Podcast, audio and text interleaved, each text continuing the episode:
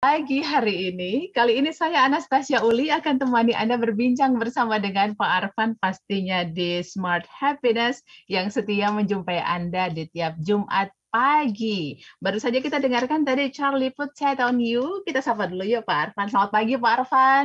Selamat pagi Mbak Uli, apa kabar hari ini? Sehat Pak. Luar biasa, bisa melihat matahari kembali bersinar dan merasakan sejuknya udara pagi itu satu hal yang mahal banget, Pak. Betul, betul sekali Mbak Uli ya. Banyak orang yang nggak menyadari itu ya. Mm-hmm. Ya hidupnya selalu mengeluh gitu ya. Yes. Padahal kenikmatan dan berkah dari Tuhan itu luar biasa. Luar Dahsyat biasa. Gitu, Mbak Uli ya. Iya, siap. Pak Arfan, di pagi hari ini kita mau ngobrol mengenai cerita selingkuh nih Pak Arfan.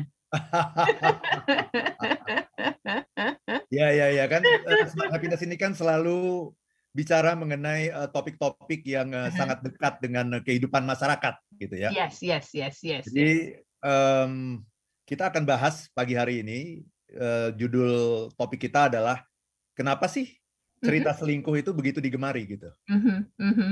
Siap. Tapi sebelum sebelum ke sana ya Pak Arfan ya, ya, yang menjadi satu uh, identitas atau kekhasan dari uh, Smart Happiness memang di setiap lagu pembuka selalu ada pesan yang akan disampaikan. Silakan Pak. Betul ya. Kalau di lagu pembuka ini dari Charlie Puth ya ini mm-hmm. judulnya juga selingkuh gitu. Jadi uh, judulnya ada cheat on you ya. Yes. Uh, tetapi ini uh, dalam konteks yang baik dalam pengertian justru ini si pria gitu setiap dia um, mulai tertarik sama orang lain gitu dia selalu um, membatin gitu wah aku udah selingkuh nih kalau kayak gini gitu padahal belum ngapa-ngapain mm-hmm.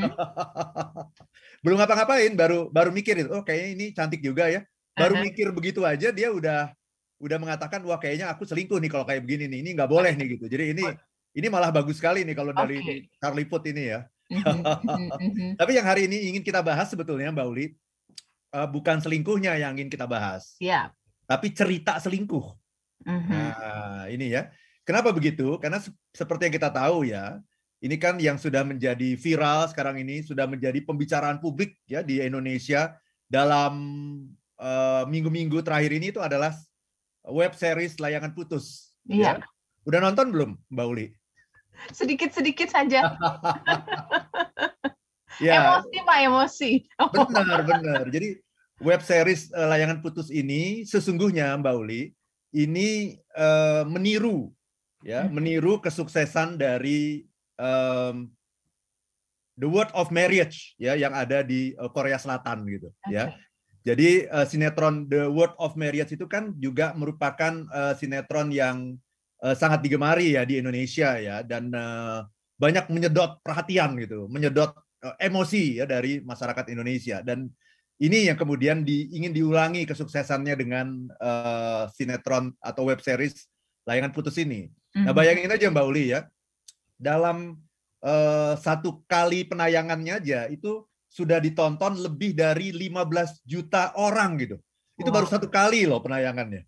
Ya dan uh, sinetron ini uh, kemudian begitu banyak dibicarakan ya mulai dari orang biasa sampai level-level pejabat gitu bahkan kemudian dibuat meme-memnya di mana-mana gitu mbak hmm.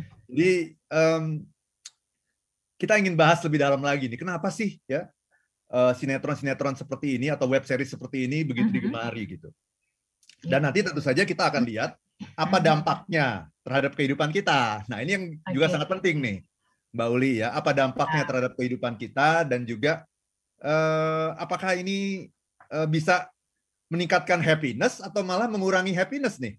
Iya. Itu yang akan kita bahas, Mbak Uli.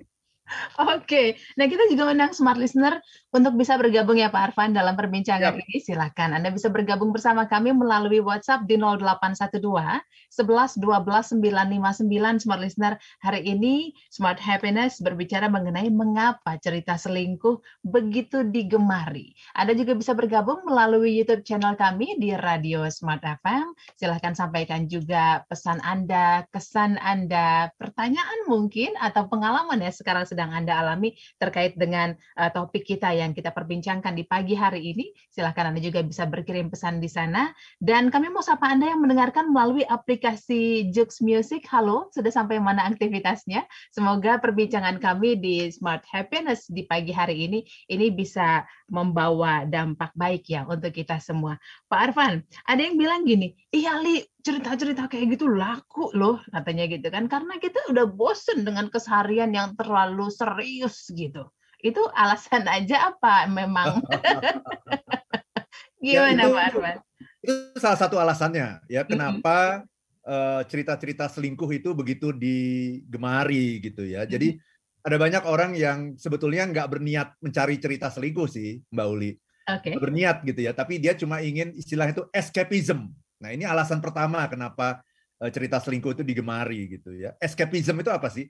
Melarikan diri dari rutinitas kehidupan gitu.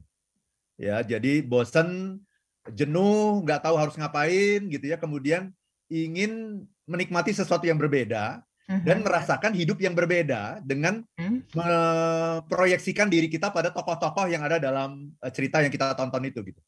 Okay. Jadi kita proyeksikan diri diri kita kalau saya ini gimana ya kalau saya menjadi suami dalam sinetron itu, dalam web hmm. series itu. Mm-hmm. Kalau seorang istri gimana rasanya kalau saya menjadi istri dalam uh, web series itu gitu. Jadi kita memproyeksikan diri diri kita gitu karena kita ingin uh, memainkan peran yang berbeda dalam kehidupan ini. Kita ingin melarikan diri, melupakan uh, masalah-masalah yang kita hadapi dalam hidup ini. Itu alasan yang pertama kenapa orang menyukai sebetulnya bukan hanya sinetron selingkuh ya, soap opera hmm. gitu ya atau opera sabun itu yang sering kali uh-huh. dikenal seperti itu opera sabun ya iya iya iya baik hal-hal lainnya nanti akan kita uh, ulas lagi satu persatu ya Pak Arman di sesi ya, berikutnya smart listener kami akan kembali tetap bersama kami di smart happiness mau sapa Anda yang mendengarkan kami di Jakarta, di Surabaya, di Yogyakarta, lalu juga Halo Medan, Palembang, Pekanbaru, Balikpapan, Banjarmasin, Manado, dan juga Makassar. Anda yang mendengarkan melalui streaming radio, radiosmartfm.com. Semoga hari ini tetap berjalan dengan lancar aktivitasnya dan pastikan protokol kesehatan juga sama-sama kita terapkan ya smart listener. Hari ini kita berbicara mengenai mengapa cerita selingkuh begitu digemari. Kalau disebutkan atau uh, Pak Arfan tadi sebutkan uh, judul layangan putus itu langsung saya pikir hampir bisa dipastikan yang dengar langsung, oh iya tuh itu yang lagi ngehits, itu yang saya tonton tuh, misalnya gitu ya. Emang jadi perbincangan banget ya itu Pak Arfan ya, punya daya tarik tersendiri ya web series ini ya. Tapi uh, tidak sekadar berbicara mengenai apa yang ada dalam ceritanya, tapi ternyata smart listener ini bisa kita dalami lebih lagi. Kenapa ya cerita-cerita seperti itu tuh uh, digemari gitu. Tadi yang pertama Pak Arfan sudah sampaikan ya, kalau kita ada kecenderungan uh, apa namanya escapism tadi, ingin ya. keluar dari keseharian begitu ya. Mungkin nggak sih Pak? Memang uh, yang ditawarkan ya cuma itu aja, Li, gitu nggak ada lagi. Atau gimana? yang lain ya silakan Pak. Ya, jadi um, escapism itu adalah salah satu uh, alasan gitu ya kenapa kita menonton web-web series uh, semacam hmm. ini gitu. Jadi kalau escapism ini orang yang menonton itu sebetulnya pada awalnya dia tidak mencari cerita selingkuh tidak gitu, tapi kemudian uh, dia merasa bosan, dia merasa jenuh dengan pekerjaan, kemudian uh -huh. ingin cari sesuatu yang berbeda gitu. Yeah. Itu aja sih awalnya sih. Tapi kemudian setelah dia menonton, kemudian tambah asik, tambah asik, tambah asik, ya nggak bisa berhenti. Dan itu pada hmm. akhirnya itu akan menyerap itu, menyerap uh, energi kita, menyerap uh, pikiran kita dan emosi kita sekaligus gitu. yes. itu awalnya dari se sebuah yang namanya uh, escapism, Mbak hmm. Uli. Mm -hmm. Tapi ada alasan yang lain sesungguhnya di luar uh, escapism itu, yaitu um, orang um, merasa eh, ketinggalan zaman gitu kalau tidak mengikuti cerita-cerita semacam ini. Kenapa? Oh. Karena cerita-cerita semacam ini pada akhirnya menjadi bahan pembicaraan dengan tetangga gitu. Ya, ya, ya, ya, ya. Bahan pembicaraan yang seakan-akan gitu eh, tokoh-tokoh yang hadir dalam web series semacam itu mm-hmm. menjadi tetangga kita gitu. Jadi ya. orang-orang orang-orang seperti Aris, uh-huh. seperti Kinan, Kinan, seperti Lydia itu seakan-akan dia real tokoh yang betul-betul ada yang tinggalnya di sebelah kita gitu. Mm-hmm. Ya, mm-hmm. jadi betul-betul uh, uh, dalam hal ini orang kadang-kadang sudah tidak bisa membedakan lagi Mhm. mana yang eh, eh, sinetron gitu, mana yang realita gitu. Karena ini sudah eh, menyatu gitu. Dan membicarakannya menjadi menggosipkannya gitu menjadi asik sekali gitu, ya. Menggosipkan dengan tetangga seakan-akan em, orang itu betul-betul ada gitu, ada tinggal di dekat kita gitu, Mbak Uli. Mhm. Iya, Dan iya, ini iya. juga yang membedakan nanti, yang membedakan kalau kita bicara mengenai soap opera, ya opera sabun, Iya. ya atau yang dikenal dengan web series gitu kalau zaman Hmm. sekarang ini, dengan kalau kita menonton film, Mbak. Oke. Tahu nggak eh, Mbak Uli apa bedanya gitu? Eh, nonton web series dengan nonton film itu apa bedanya? Itu penasaran dengan kisah selanjutnya, Betul. Ada, betul. eh, kelanjutannya gitu kan. Kalau film selesai ketika Betul. satu kali nonton gitu. Kalau saya pikir begitu, Pak.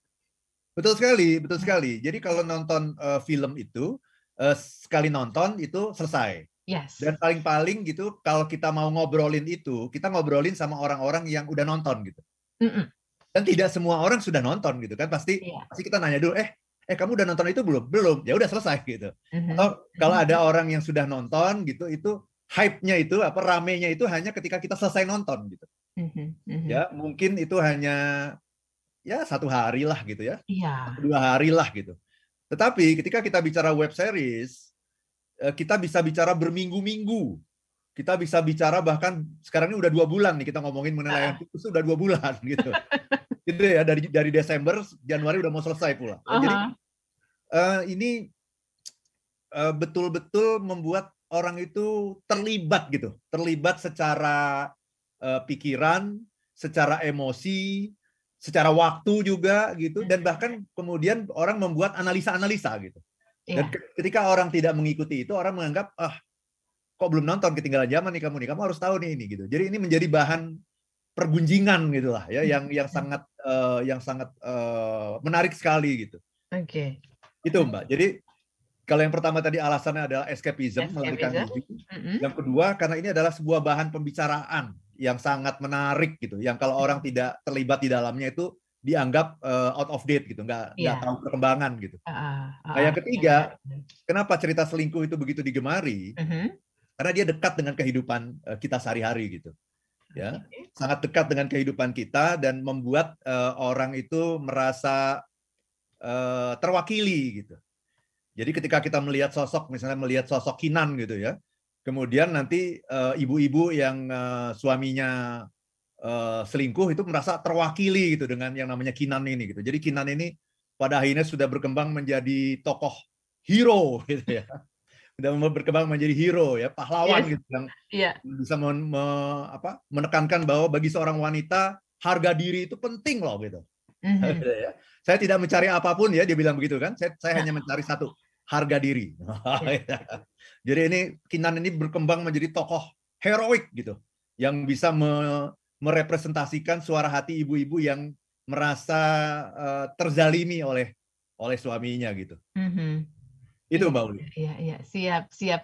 Nah, tadi eh, saya tertarik dengan poin yang Bapak sampaikan. Ada ketakutan untuk kita kalau kita tidak menyaksikan web series tersebut, kita dibilang enggak apa namanya, aduh nih enggak ngikutin zaman banget sih gitu ya. Nah, ka- kalimat tidak mengikuti zaman atau eh, anggapan itu sebenarnya untuk kita seperti eh, dalam keseharian berdampak banyak nggak sih Pak secara emosi untuk kita bersosialisasi? Em, Iya, ya karena ketika orang ngobrol kita nggak ngerti ini lagi ngobrolin apa nih gitu. Dan kita merasa ketika kita tidak mengerti, kita tidak merasa connected dengan mereka gitu. Kita merasa terasing gitu dengan eh, apa yang sedang terjadi. Kok jadi kita kok kayak kayak orang asing ya? Kok kita jadi eh kayak nggak ngerti apa-apa di sini gitu. Oke, oke, Nah, oke. itulah yang kemudian mendorong orang untuk nonton, nonton, nonton gitu. Mhm. Gitu. Siap, siap. Jadi dari dalam diri juga ada dorongan itu akhirnya ya. Akhirnya ada dorongan itu karena manusia itu kan makhluk sosial ya. Ketika kita berinteraksi dengan orang, itu kan kita pinginnya kita bisa connect dengan mereka gitu.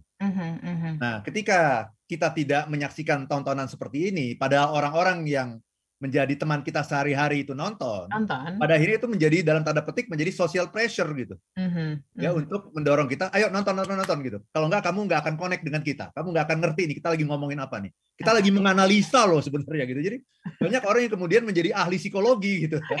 analisa ini gimana nih kelanjutannya nih gitu. Iya betul, betul. Dan banyak juga sekarang diperbincangkan menyamanyamakan dengan Kinan. Oh Kinan nih sama dengan artis A, cuma posisinya beda aja nih sekarang, gitu kan ya Pak ya? Betul betul. Jadi analisa tuh udah macam-macam sekali gitu.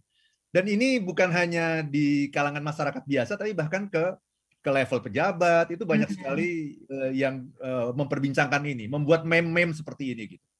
Ya, oh. Ya, jadi nanti di sesi berikutnya kita akan bahas kalau begitu kalau sampai sedemikian dahsyatnya gitu. Ya, ada nggak sih pengaruhnya terhadap kehidupan kita? Nah, itu, ada nggak sih ya. pengaruhnya ya? terhadap happiness level kita gitu? Nah, nah okay, ini penting okay, sekali okay. untuk dibahas nih. Mbak Pengaruhnya terhadap happiness level kita nih. Semua listener, kalau uh, kami bertanya kepada Anda gitu ya, kira-kira kalau berbicara soal uh, cerita selingkuh yang digemari ini, uh, boleh Anda jawab nih, termasuk yang menggemari atau enggak. Kan boleh-boleh aja ada yang bilang enggak apa Arfan gitu ya Pak ya. Silakan ya, kita diskusi di sini ya. Yes. Kita ngobrol. Apakah Anda termasuk yang menggemari nih Smart Listener? Karena hari ini itu yang kita perbincangkan, kita ngomong soal uh, berbicara mengenai mengapa cerita selingkuh ini begitu digemari. Memang tidak hanya satu, dua, tiga cerita selingkuh yang uh, bisa kita uh, tonton, bisa kita konsumsi, tapi memang, memang belakangan yang lagi nge-hype banget itu ya layangan putus itu ya smart listener ya. Silakan Anda bisa berbagi bersama kami lewat WhatsApp di 0812 11 12 959, lalu juga lewat eh, YouTube channel kami